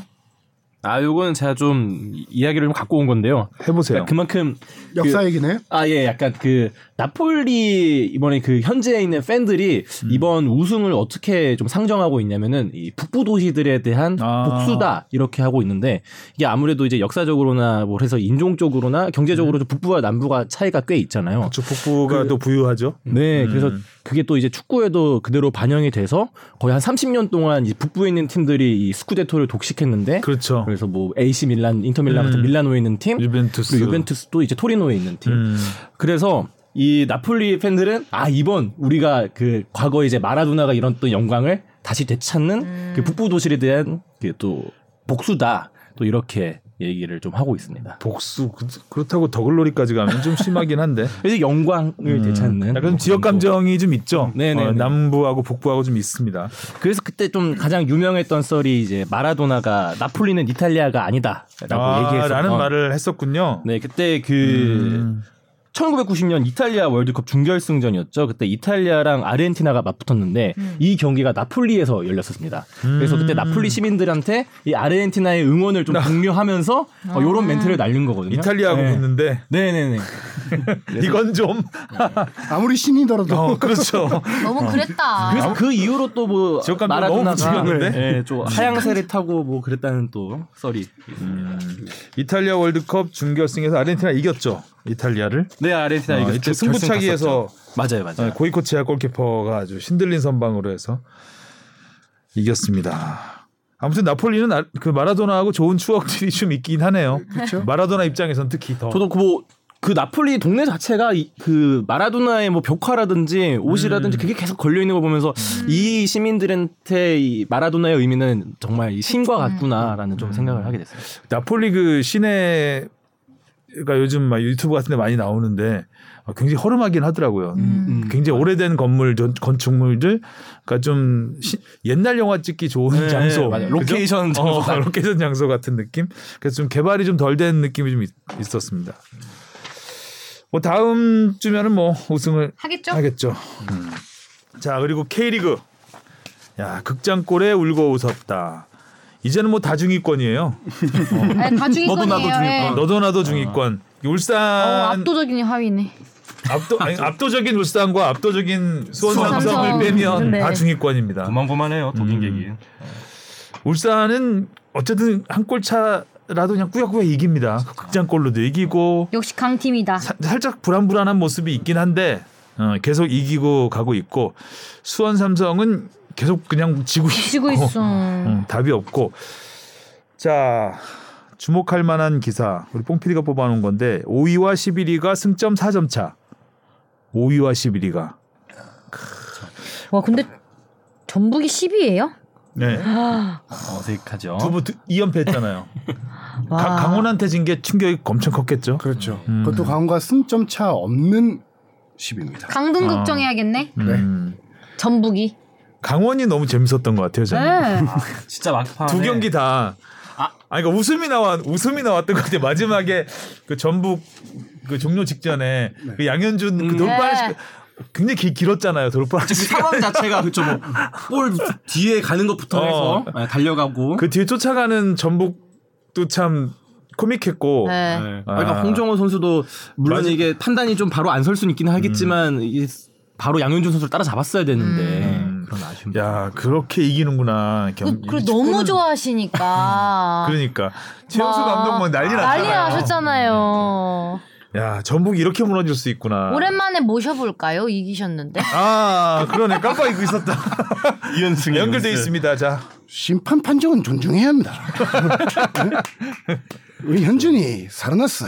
야 양현준은 진짜 살아났어요. 살았어. 어, 오랜만에 양현준이었어. 두 경기 다 양현준 선수가 뭐 그렇죠. 거의 굉장히 큰. 역할을 했죠. 지난번 서울전 같은 경우도 거의 하프라인 뒤에서부터 60m 이상 달려가서 박상혁 선수의 골을 도왔던 어, 그쵸. 그게 시즌 첫 공격 포인트였던 네. 걸로 기억을 하고요. 살아나야 돼. 어, 이번 전북전에서도 또 비슷하게 많이 이제 몸싸움을 벌이고 다시 몰고 와서 야 그 마무리 능력 칩슛으로 칩슛으로 날리는 정말 침착하게 그렇죠. 골키퍼가 앞으로 나오는 상황이었기 때문에 네. 그리고 굉장히 오랜 시간 뛰어왔기 때문에 지칠 수, 예, 지칠 수도 막판. 있고 약간 그런 좀 잘못했다가는 방향이 빗나갈 수도 있는데 야그 정확하게 양현준. 선수가 솔직히 시즌 초반에 많이 좀 부진했었죠. 여기가 아, 네, 이때는 나올 성대모사 줄 알았어. 아니었죠? 아, 성대모사를 안 하려고 해도 예. 최용수 감독이 묻어 있네 강원 얘기하니까 제가 들어다 나갔어요. 그 강원의 문제 올 시즌의 문제가 쌍포 양골 측면. 골 넣을 사람이 없는. 김대원과 양현준 선수가 지난 시즌에 워낙 확실한 역할을 해줬기 때문에 파이널 A까지 갈 수 있었는데 음. 시즌 초반에 두 선수가 너무 부진했었습니다.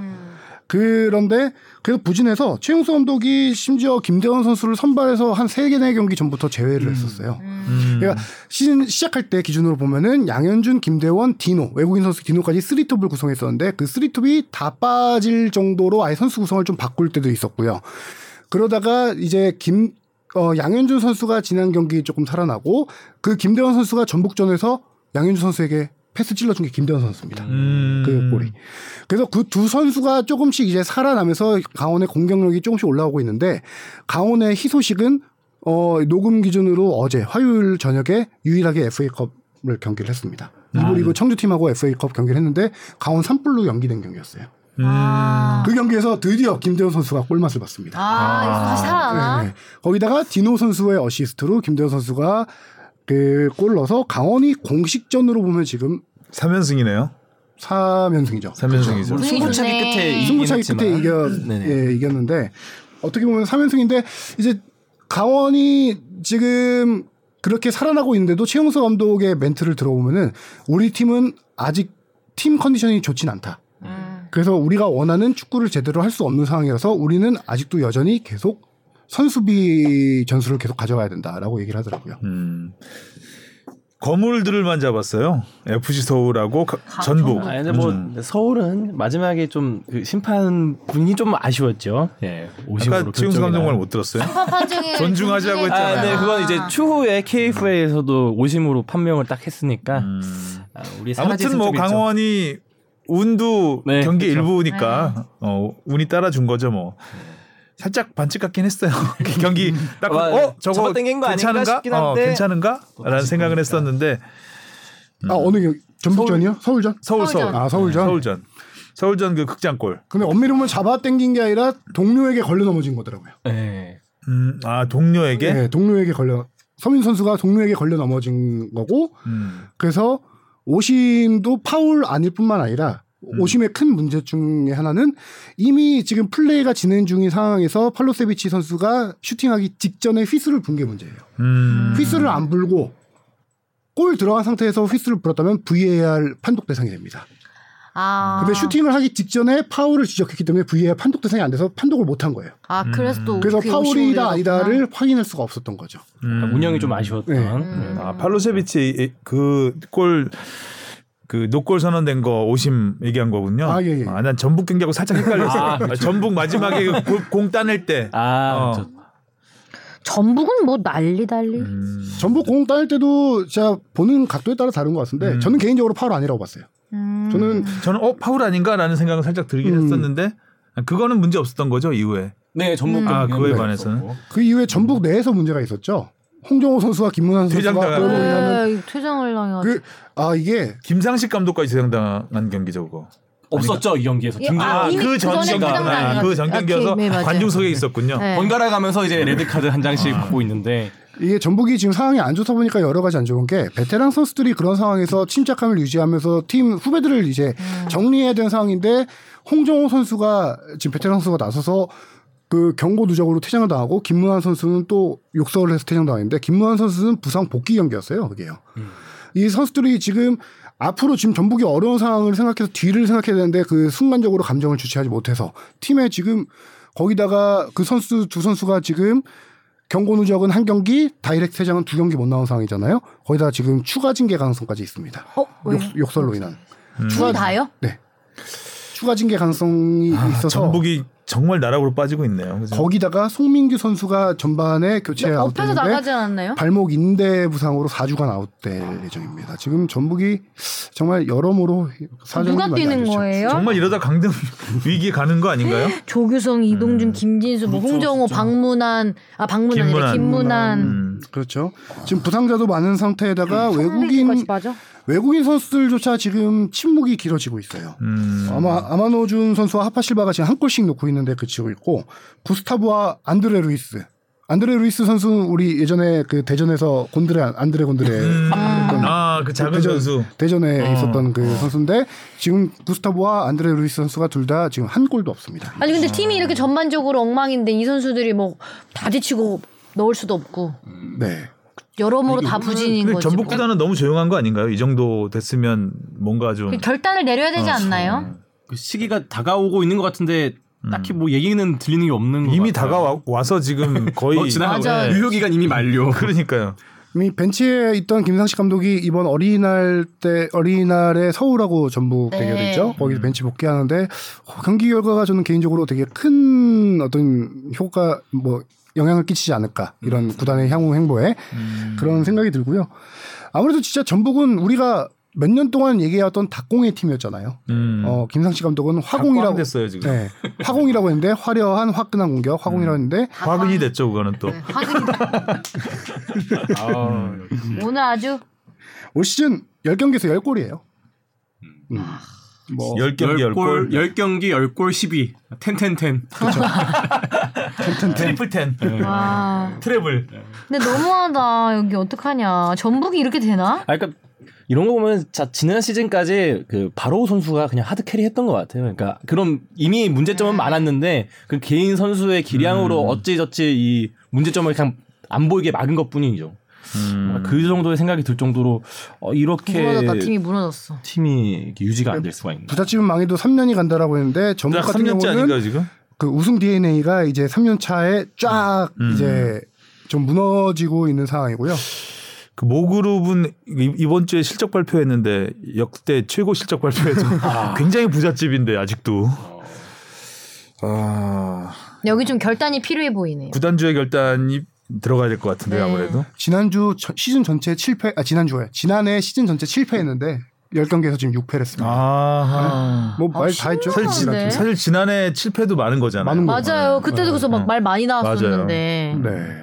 이 진짜 정도면 자진 내려놓. 오랫동안 공들여서 싸운 이 왕조가 전북 왕조가 음. 무너지는 거지 한순간 순식간입니다. 한순간이네요. 그러네요. 참 인생사하고 똑같은 것 같습니다. 맞아요. 뭐 음. 계속 좋을 수가 없죠. 자 지난주에 가장 인, 인상적인 두 선수 저는 저는 클린스만 감독 앞에서 강렬한 인상을 보인 이진현 아, 그다음에 이진현 나상호 선수. 선수가 아닐까 음. 싶습니다. 두 경기씩 했기 때문에 뭐 경기로 보는 것보다는 선수로 보는 게 나을 것 같아서 이진현 선수 와 기가 막히던데요. 코너킥이 그대로 들어갔죠. 어 진짜 목이 드문 골이었죠. 어. 네. 그 보고 찬 거잖아요. 그건. 예, 보고 찬 보고 거죠. 찬 거죠. 예. 야 대단하던데 크리스만 감독이 그렇다고 뭐 이전 선수가 대표 A 매 A 매치 대표 A 대표 경력이 있나요? 어, 제 기억으로는 있었던 것 같아요. 어. 네, 검색해 정확히 좀 볼까요? 따져봐야 되는데 뽑힌 거는 확실하게 기억을 하는데 데뷔를 했는지 안 했는지가 기억이 안 나는데 음. 아마 했었을 거예요. 음. 어쨌든 이진현 선수가 올 시즌에 굉장히 폼 좋잖아요. 네, 특히 왼발 슛은 중거리 슛은 뭐 거의 K리그 top 급이라고 할 수 있는데 그렇죠. 예. 굉장히 어떻게 보면 클린스만 감독도 한번 써보고 싶은 생각이 들 것 같아요. 어, 충분히 어. 예. 왼발잡이라는 뭐 당연히 특수성도 음. 있겠지만 이진현 선수가 지금 킥력만 어, 우리가 좀 보이는 거는 킥력 그 슈팅 이런 것만 볼 수 있는데 이진현 선수가 중간에서 공간 창출 패스해주는 능력도 음. 상당히 또 뛰어난 음. 선수거든요. 또 체력도 굉장히 좋고. 그럼요. 활발하게 뛰는 선수고 충분히 크리스만 감독도 저는 이번에 선발할 가능성이 충분히 있다고 생각합니다. 눈도 땅땅땅. 음, 음. 음. 곧 있으면 발표하죠. 아직 좀 멀었나? 저 6월 20 며칠에 10 며칠이었나요? 20 며칠이니까 2주 전에 발표하니까요. 6월 초 정도 초 정도? 되겠네요. 네. 음. 이진현 선수 국대 4경기 뛰었었네요. 네 경기. 네 경기. 어. 음. 청소년 때 좀 네, 청소년 때 잘해서 잘했던 선수였고요. 아마 기회를 좀 받았던 것 같네요. 지난 시즌 대전에서 워낙 폼도 좋았고 활약이 좋아서 이진현 선수가 예전에 어, 유럽에 잠깐 한번 다녀온 적이 있었죠. 오스트리아 리그에서 뛰었던 걸로 기억을 하는데 어. 유럽에 갔다 왔다가 대전 돌아와서 지난 시즌에 유럽 재도전을 시- 도전했었음. 재도전을 노렸었는데 유럽 가서 직접 테스트를 받았어요. 본인이 자청해서. 음. 어. 유럽 팀에 가서 테스트 받고 물론 거기서 좀 안 되게 돼서 어, 돌아와서 유럽 어디요? 어 제가 지금 정확히 기억이 안 나요. 빅리그는 아니고. 일단. 빅리그는 아니었습니다. 아, 뭐 오스트리아나 뭐 이런 정도 돼. 예, 그런데 가서 테스트 받고 돌아와서 대전은 기다려줬어요. 이진현 선수가 거기서 뭐 되면은 이진현 선수 가겠 유럽으로 가겠다고 하지만 음. 돌아오면 대전하고 재계약하겠다고 해서 대전 돌아와서 음. 올 시즌에 또 일부리에서 일부리에서 좋은. 활약을 보여주고 있죠. 벤존이랑 잘 맞는 거. 그렇죠. 팀과 케미가 좋은 거죠. 네. 서로 서로 그렇게 위해해주고 돌아오고. 음. 대전 돌풍에 뭐 지금 맞아요. 선두주자라고 할 수 있죠. 그다음에 나상호 선수. 야. 나, 나상호 선수가 이렇게 골을 나상호- 잘 넣었었나? 그러니까 최근에 뭐 거의 날아다녀. 예. 갑자기 뭐 어깨가 또 가- 잔뜩 올라간다. 아니 뭐 현 시점 가장 K리그에서 폼이 제일 좋지 않나 뭐 그런 생각이 들면서 아니 좀 너무 잘하니까 음. 걱정돼요 왜요? 해외 진출할까봐 해야지. 아니 뭐 그러니까 선수 개인적으로 따지면은 뭐 맞는 방향이긴 한데 한몇 득점 시즌 정도 더 있어줬으면 지금. 일이죠. 예. 네. 그렇죠 스트라이커가 아닌데 이렇게 지금 몇 득점. 골이죠? 일곱 골이죠? 일곱 골 넣었죠 어. 네. 더 대단한 건 유효 슈팅이 11개입니다. 와. 근데 야, 일곱- 일곱 11개에서 7개. 골 결정력이 정말 어마어마하다는 거죠.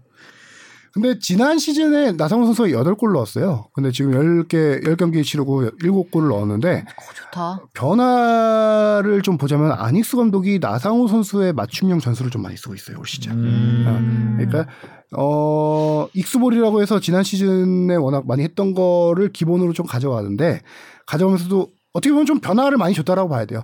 최전방부터 강하게 압박을 하고요. 뒷공간 침투하는 움직임을 할 수 있게 해주는데 그게 나상호 선수의 최대 장기입니다. 음. 나상호 선수 활동량, 그 다음에 발기술 있는 선수, 그 다음에 또 뒷공간 침투 이 세 가지가 좋은 선수인데 이 선수에 맞춰서 지금 팀 전술을 약간 안익수 감독이 음. 계속 짜고 있는 상황이고 딱 그러다 보니까 맞춰서. 나성호 선수가 지금 진짜 한마디로 전성기를 맡고 있는 거죠. 음. 포지션은 어디로 나오죠 요즘에? 나성호 선수가 윙어로도 나오는데 거의 뛰고 있는 거는 가운데 좀 많이 뛰긴 하죠. 뭐다 하도 최전방, 경기장 곳곳을. 누비니까 네. 이번에 수원 FC전에서는. 오른쪽에서 안쪽으로 들어가는 움직임이 되게 많았죠. 그렇죠 안쪽으로 들어가는 뭐 워낙 골을 많이 넣고 있어서 그런지 모르겠는데 자신감이 차 보이는 게 다 느껴져. 뭐 그런 드리블이라든지 동작 하나하나에서 뭐 막을 수 있으면 막아봐라는 게 이런 몸 동작이 다 느껴지지 않나. 근데 이번 경기에서는 약간 황의조 선수 부상이 있었기 때문에 그 역할을 조금 많이 했었고요. 음. 네. 잘좀더 차더라. 좀더 공격적으로 나왔 나왔던 음. 거죠. 자 반면에 수원 FC는 네 경기 연속 무패 행진을 달리다가 주춤 크게 패했습니다. 3대 0으로 졌으니까요. 공격수가 없습니다. 그러니까 이승우 라스가 다 부상이네요. 네. 음. 거기다가 지금 김현 선수는 3월 달에 부상당해서 장기 부상으로 들어가 있는 상황이고요. 뛸 지금 공격수가 없다 보니까 playing 코치 양동현 코치가 양동현. 양동현 언제 선수가 아, playing 코치가 딱 하루 훈련하고 경기에 나왔습니다. 아. 어떡해. 뛸 공격수 없어요. 아버지. 앞에가 완전 다 대구의 그 이용래. 선수인가요? 네, 거기는 이용래는 어, 대구. 이용래 선수와는 조금 다른 게 이용래 선수는 아예 playing 코치로 계약을 playing- 했죠. playing 코치로 계약을 해서 음. 약간 playing 쪽에 팀 훈련을 다 소화하고 playing 쪽에 맞춰져 있는 코치예요. 음. 아. 이용래 선수. 그래도 배는 좀 나오셨던데. 그렇죠. 근데 양동현 playing 코치는 음. playing 부상 코치에 맞춰져 있는 아. 지금 상황인데 하루 훈련하고 경기에 나왔는데 아, 오, 잘했었는데 또 잘해요. 클래스 가장 돋보였어요. 아, 일단 physical이 좋으니까 최전 최전방에 있으면 위협적이죠. 뭐 최전방으로 나왔죠. 최전방으로 나와서 약간 조금 밑으로 내려와서 하는 플레이를 많이 해줬는데 음. 순간적으로 그 워낙 훈련량이 부족하다 보니까 뛰는 양은 부족했겠죠. 근데 순간순간 번뜩임 있는 거 있잖아요. 아, 그렇죠. 패스가 오면은 나오는 패스가 오면은. 페널티 박스 바깥에서 one touch로 이 lobbing 패스 찔러줘서 공격 기회를 창출해주고 아. 막 그런 약간 어. 클래스가 있더라고요. 확실하게. 근데 지소연 선수가 얘기했던 그런 역할인 거죠, 그게. 음, 그러니까 그렇죠. 연륜이 그- 쌓이고 나, 체력이 좀 떨어지면서 이제 그런 고리 역할을 하게 네, 되는 거. 너무 웃기다. 심지어 수원의 선수가 없다고 하, 참네. 예, 예전에 그 타지키스탄 그러니까 80년대였던 것 같은데 타지키스탄이 우리나라에 그 평가전을 하러 왔어요 대표팀하고. 근데 타지키스탄에 스- 선수가 없어가지고 코치들이 뛰, 뛰었던 경우가 있거든요. 그때 골키퍼가 사리체프였어요. 아. 타지키스탄의 골키퍼가. 그래서 거기서 보고 타지, 그러니까 사리체프가 거의 미친 선방을 했죠 그때. 신의 손. 신의 손. 네, 그렇죠. 음. 네. 그랬던 아. 경험이 있는 경, 기억이 있는데 아니 아무리 그래도 K? K리그에 선수가 없다고 네. 코치가 하루 훈련하고 경기에 나오는 거기다가 공격수가 없으니까 수비수를 최전방 공격수로 선발로 기용했어요 이날. 어, FC. 난리네 여기. 거기 한 명은 공격수 두 명을 기용했는데 김동근 감독도 뛸 수 있지 않나요? 아직 몸 좋던데 보니까 아, 배가 좀 아, 무게감은 좀 있으지. 네. 그래서 좀 짠한 게 또 수원 두 팀이 좀 비교가 됐죠. 이 수원 삼성에서도 염기훈 선수가 아 올해 염기훈 선수 첫 선발 출전을 어. 했는데 이게 좀 뭔가 이게 변화 그리고 반전을 좀 깨하고 싶었으나 이렇게 염기훈 선수의 선발 기용이 그렇게 또 빛을 발휘하지는 못했죠. 음. 네. 수원 FC야 뭐 시민 구단이니까 그렇다 지원이 없어서 선수가 없었 없다 치더라도 수원 삼성은 반도체가 안 팔려서 그러나요, 요새? 난리다 여기도. 선수가 없어요. 네. 염기훈 선수 지금 부록의 에, playing 코치인데 그러니까요. 자, 김병수 뭐 감독이 다시 어. 수원 같은 경우는 지금 어, 이번 주 내에 새로운 감독을 발표할 건데요. 뭐 후보로 올랐던 사람들 중에서는 뭐 김학범 감독도 있었고 정경준 감독도 있었고 김병수 감독도 있었는데 김병수 감독으로 거의 이제 내정이 돼서 코칭 스태프를 꾸리고 있는 수준이고요. 저는 여기서 주목할 점은 수원이 그동안 삼성 수원 삼성 네. 기조가 real blue였죠. 그렇죠. 순혈주의. 음, 어. 예전에 김호 감독, 차범근 감독 이후로는 거의 수원 레전드 출신들만 데려와서 사령탑에 앉히고 이제 선수는 없는데 감독 후보들은 많은 음. 팀이죠. 어떻게 보면은 수원 legend, legend의 선배 리더십으로 계속 팀을 이끌어 왔었던 케이스죠. 근데 이제 그 기조에서 벗어나서 김병수 감독을 실질적으로 마지막 뭐 변수가 어떻게 될지 모르겠지만 발표가 된다라고 하면은 어 이건 상당히 큰 변화라고 생각하는 게 그 기조 벗어난 것뿐만 아니라 이 감독 스타일을 봐야 됩니다. 이 감독은 병수볼이라고 우리 다 알잖아요. 그렇죠. 전술 지략가예요. 이 수원 삼성이란 팀이 혹시나 2부 리그로 강등을 당하더라도 장기적으로 이 팀을 다시 몇 년 동안 만들 수 있는 감독을 저는 영입하는 거라고 생각을 하거든요. 음. 어, 이번에는 이 선택은 저는 나쁘지 않다고 생각해요. 어, 김병수 감독은 검증이 됐죠. 그렇죠. 예. 네. 일단 K리그 1부 리그에서 검증이 된 감독이기 때문에 근데 부담감은 이제 엄청 수원삼성 2부 리그. 내려가는 거는 안- 상상을 네. 못했던 일인데, 그죠? 좀 안타깝네요. 아 진짜 그 승점을 이 너무 못 어떡하죠? 벌어서 승- 승점 2점. 10경기 동안 2점. 너무 안 좋은 상황에 그러니까 오시는 거 아닌가요? 승점 2점이니까 10경기 했으니까 아, 몇, 몇무 몇 패구를 이것도 알 수 있는. 1, 2무죠, 딱. 그쵸. 어, 딱 네. 2무하고 다진 거죠. 승점 이거 보면은 이제? 스코어를 알 수 있는. 근데 어느 정도로 지금 상황이 안 좋은 거냐면요. 5연패에 빠졌죠. 일단 수원이 5연패에 빠진 데다가 10경기에서 승점 2점인데 K리그 역대 최저 승 10경기 기준 최저 승점 타입니다. 어. 그 이렇게 안 좋은 상황에 병수를 그 전 팀이 어느 팀이요? 뭐 2020년에 타이. 인, 인천이 있었고요. 아, 아, 인천. 인천. 아, 인천이 그렇죠. 인천은 인천이- 저러고 살아남았나. 그렇죠. 인천은 맞아. 그 전으로 가면 2011년 강원, 뭐 2003년 제주, 2001년 전북. 아, 제 전, 전북도 그렇구나. 2000, 2001년. 예. 아, 초창기에는 뭐 전북은 최강희 감독 부임 전에는 그냥 그렇죠. 어. 네. 그땐 버팔로스였죠. 지금 뭐 그쵸. 최성희 감독님 다시 오셔야 되는 그때는 거뭐 아니에요? 창단한 지 얼마 안 됐던 시기니까 그렇죠. 2001년이면 진짜? 그러게요. 최강희 감독 최강희 감독님이 다시 오셔야 되는 거 아니에요? 전북은? 진짜 그렇게 바라는 팬들이 많죠. 실질적으로 경기장에서 어 김상식 감독과 허병길 대표의 아웃을 서포터들이 외치잖아요. 그 지금 최강희 감독 콜도 나오고 있어요. 전북 서포터. 나폴리에 최강희 마라도나가 있다면 전북엔 최강희가 최강희 모리아스 감독 그 콜들이 나오고 있다는 게 팬들의 마음이 모라이스 모라이스 모라이스, 모리아스래. 모리아스. 모리아스 감독. 죄송합니다. 아 모버지 네. 그러네 그때가 좋았다고 하, 하겠다 서포터 지고 나서야 꽃인 줄 알았습니다. 아, 음. 어떡해 자 지난주에 또 가장 최대 이변이라고 할 수 있었던 거는 인천이 포항을 포항. 잡은 거. 거죠. 2대 0을 김민성 선수의 퇴장이 뭐 결정적이었죠. 결정적이었죠, 그게. 전반에 그러니까 제르소 선수를 김민성 선수가 약간 좀 계속 따라다니면서 둘 다 스피드 스피드가 좋은 선수들인데 그 스피드를 제르소가 개인기로 좀 이겨내더라고요. 음. 그래서 그 막는 과정에서 전반 30몇 분에 한 번 경고를 받은 다음에 전반 추가 시간에 발이 태클이 들어가는데 그게 이중 동작으로 해서 한 번 더 들면서 발목을 가격을 해서 위험한 걸로 경고 누적 퇴장당했는데 거기서 완전 경기 밸런스가 무뎌지지 무너질 줄 알았어. 무너질 줄 알았는데 후반에는 초반에 괜찮았어요. 그래도. 참이 짜임새 있는 팀이라는 계속 게 괜찮을 줄 알았어. 그 괜찮을 줄 알았는데 그 흐름을 단번에 깬 게 이 강력한 중거리포 한 방이었죠. 잘 치더라 네. 문주환 선수. 문재환 발목 힘이 선수가 얼마 좋다는 거야 그러니까요. 대포알이었죠. 네. 아, 발목 부럽다 그리고 나서 아. 또 포항이 크게 그렇게 선수가 부족한데도 크게 밀리는 경기 아니었는데 이렇게 한 방이 터진 다음에 10분 뒤에 이제 천성훈 선수의 추가골이 터졌는데요. 이 선수 활약이 어 괜찮아요. 이 경기도 클린스만, 클린스만 감독이, 감독이. 포항 보러 갔을 텐데 아니 클린스만호 누가 재택한다고 놀라니 워낙 경기장 많이 갔죠. 동해 번쩍 서해 번쩍이에요. 네. 진짜 뭐 유럽 갔다가 바로 K리그 경기 다 보고 있고. 시차 조금 그이 천성훈 선수 주목할 게 191cm 장신 공격수인데요. 이 선수가 인천 성골 유스 출신입니다. 네. 보보는 인천 뉴스. 그 인천 유스 하다가 저기 2019년도에 독일 아우크스부르 아우크스부르크에 입단을 합니다. 아쿠 어, 네. 훌륭하네요. 그렇죠. 거기서 근데 이제 유스팀과 이부 리그 팀을 왔다 갔다 하는데 1군 데뷔는 못했어요. 그러다가 올 시즌 돌아와서 인천에 입단했는데 오. 시즌 초반에는 못 나오다가 4월 16일에 K리그 데뷔전을 치릅니다. 그 데뷔전 치르고 나서 두 번째 경기에서 멀티골 기록하고 음. 지금 4경기밖에 안 했는데 3골 넣었어요, 이 선수가. 오. 맞아. 이번 경기에서 터뜨린 것도 진짜 침착하게 선수 한 명 벗겨버리고 딱 넣어버리더라고요. 잘 차더라 어.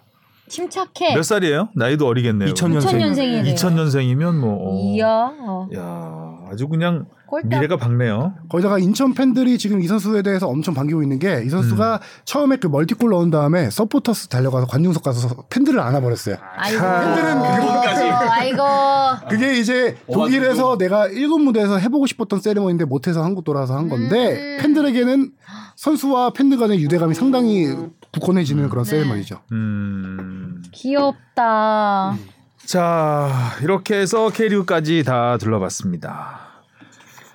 자, 대한축구협회가 새로운 이사진을 꾸렸습니다.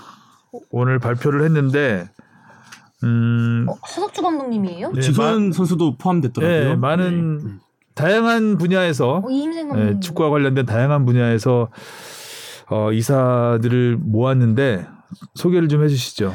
가장 특이점은 전무이사를 폐지했다라는 거예요. 전무이사는 그동안에 어, 축구인 출신들이 출신들의 전유물이었고 약간 그 축구인들과 축구협회 행정의 가교 역할을 하던 자리였는데 그게 뭐 어떤 축구인들의 민원 창구 역할로 좀 전락한 게 아니라는 비판도 많이 있었죠. 근데 음. 그 자리를 전무이사 제도를 폐지를 하고 상근 부회장 자리를 만들었는데 이 자리에 전문 행정가 출신인 전 문체부 2차관 김정배 전 차관을 이제 영입했습니다. 음. 30년 동안 문체부에서 하면서 뭐 체육 정책국장이었나? 아, 국제체육과장도 하고 문체부 2차관 했던 체육계의 밝은 외부 전문가인데요.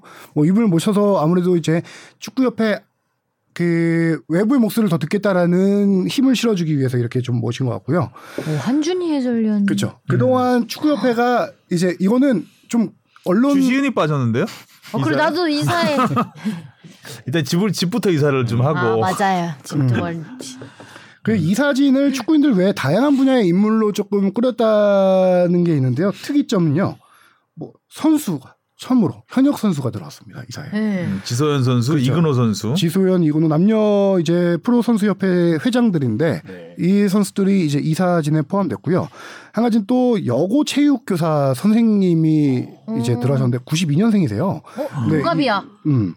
이분이 동호인 축구 하신대. 동호인 축구 하시는데 여자 축구 클럽 연맹 뭐 부회장이신데 한마디로 말하면은 정몽규 회장이 이분을 소개하면 어떤 팬의 입장을 대변해 줄 수 있는 분이라고 하더라고요. 음. 음. 그래서 뭐 팬의 입장, 법조인, 그 다음에 전 그 다음에 저기 아까 말한 대로 축구 해설가인 한준희 해설위원. 음. 음. 음, 뭐 지금 워낙 다양한 분야에서 이제 해서 소통을 하겠다라고 정몽규 회장이 이렇게 서- 얘기를 했는데요. 근데 항상 얘기하지만 이렇게 다양한 말들이 나오지만 네. 안 듣잖아요. 그러니까 그 다양한 거는 전 듣는 전에, 분은 똑같잖아요. 다양한 건 전에도 저는 마찬가지였다 생각하거든요. 그렇죠. 뭐 신하영 다양하지 않아서 뭐 문제가. 된 건 아니지만 그렇죠. 음. 또 25명 중에 7명이 유임이 됐습니다. 유임이 됐다는 건 전원 사퇴했을 때 그때 포함됐던 이사진들이 다시 돌아왔는데 그 돌아오신 분은 뭐 정혜성 위원장, 마이클 밀러, 이임생, 서동원, 뭐 조현상 프로축구 연맹 뭐 사무총장. 사무총장 등 일곱 분인데 이거에 대해서는 정몽규 회장이 설명이 약간 조금 저는 뭐 성실하지 못했다 아니면 설득력이 있지 않았다라고 생명, 생각이 드는 게 멘트를 주- 좀 저, 요약해서 정리해드리면 25명 중에 7명이라고 하면은 4명 중에 3명 바뀐 거잖아요. 이 정도면 많이 바뀐 게 아닌가라는 생각이 합니다. 안 하는 이만 못한 어, 말씀 아나리만 하셨네요. 못할 말씀. 굳이 안 해도 될 어, 말씀 굳이, 진짜. 굳이 네. 산수를 하셨네. 25명을 다 바꿔야 변화가 있다고 하는 건 좀 지나치지 않나. 이거 봐, 이거 봐, 안 듣잖아.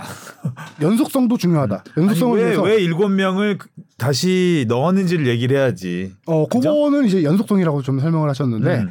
부연 설명을 한게 아, 연속성. 예. 기존 행정에는 연속성이 좀 필요해서 기존 분들이 필요하고 그분들도 이- 선임된 지 2개월밖에 안 됐기 때문에 자기 역량을 발휘할 시간이 너무 짧았다. 그분들에 아, 다시? 기회를 줘야 된다라는 설명을 하긴 했죠. 음. 근데 여기서 부연 설명 하나 한 게 직접 사면을 건의한 분들은 아니었다.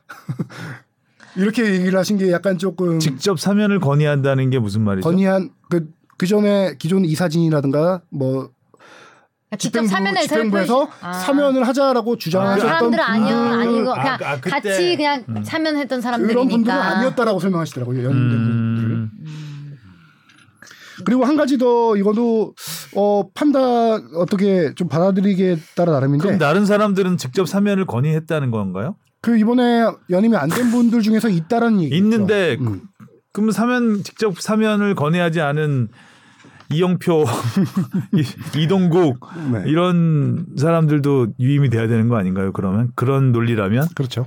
직접 사면을 건의하지 않았다고 근데 제 유임한다는 건 생각에는 말이 안 되는 거 그. 사면한 이영표 뭐 이동국 그 전 이사들은 아마 본인이 제 다시 해달라고 해도 거부했을 것 같습니다. 네. 아 당연히 거부했겠죠. 네, 네. 그러니까 직접 사면을 건의한 분들이 아니었다라는 것보다는 그때 그 집단 사퇴라고 해야 되나요? 네. 그 이사진 전원 네. 사퇴할 때 사퇴 의사를 표시하지 않았, 않고 어쩔 수 없이 사퇴하신 분들이다라고 해야 되는 게 맞는 거 아닌가요? 네, 그, 그렇게 해석이 되죠. 그렇게 된 거 아닌가요? 네. 사퇴할 의사가 없었던 분들입니다라고 하는 게 맞는 거 아닌가요? 솔직한 거 그러니까 아닌가요? 저는 정몽 회장의 기자회견을 이제 좀 지켜보면서 느끼는 점은 메시지가 좀 명확하지가 않아요.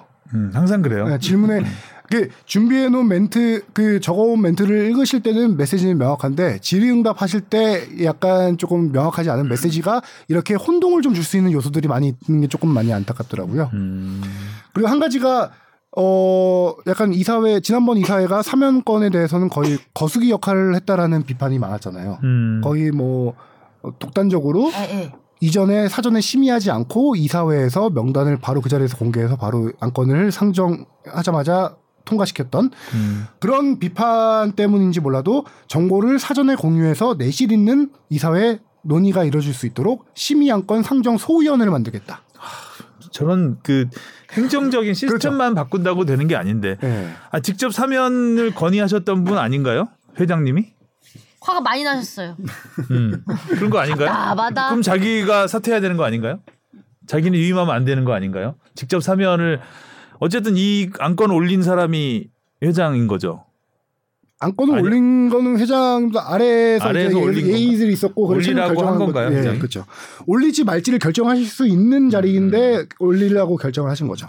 이 사면 그 파문에 가장 큰 책임이 있으신 분인데 네.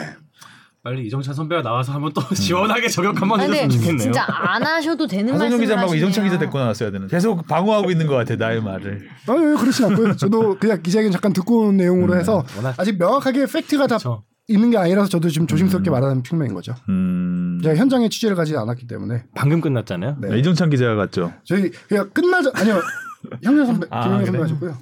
끝나자마자 바로 이 녹음을 진행하는 거라서 음. 뭐 모쪼록 소통이 중요하다고 생각한다. 잘 굴러가길 바랄게요. 홍보 기능을 강화한다. 이런 얘기를 한 거죠. 네. 음, 김정배는 뭔가요 여기? 어 저기 상근 부회장 아 상근 부회장. 주신이 또 기자회견을 하면서 어, 이렇게 세 가지를 좀 하고 싶다라고 말씀하셨죠. 음, 글쎄요 얼마나 바뀔지 지켜봐야 되는 건가요? 봐야죠 뭐 봐야죠, 어떡해요. 뭐. 우리가 볼- 힘이 볼 있나요? 수밖에 없지 뭐. 여기서 그냥 우리끼리 막 우리끼리 호통치고 이러 이러면서 해야 되는 건가 봐요. 아, 계속 보시는. 그래서 쭉 저기 안 되면은 주시은이 없어 주시은이. 종로회관 앞에 가서 걸게 걸고 버스 맞게 하고 그때 너 그때 진영이 보고 하라? 했잖아요. 범악하죠 범악. 네, 이번에 하세요. 만약에 또 그러면 어, 다음 주는 개인적인 일정이 좀 있어서 네. 어, 한주 언제? 한주 쉬어가겠습니다. 아 그런가요? 네. 어. 자 오늘은 여기까지 하면 될 것 같습니다. 아 토토 해야죠. 토토를 하는데 제가 다음 주에 아, 그래요, 아, 그래요. 휴가가 있어서 네.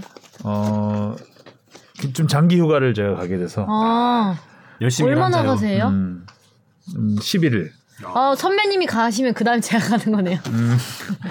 주신 아나운서 갈 때는 공백을 우리가 또 인턴 네. PD로 메우도록 외워주시면 되겠습니다. 하겠습니다. 어디 가요 주신 아나운서? 네, 그거는 이제 좀 이따 알려드리겠습니다. 네. 자 오늘 수고하셨고요. 다음 다음 주에 만나요. 안녕. 안녕. 고맙습니다.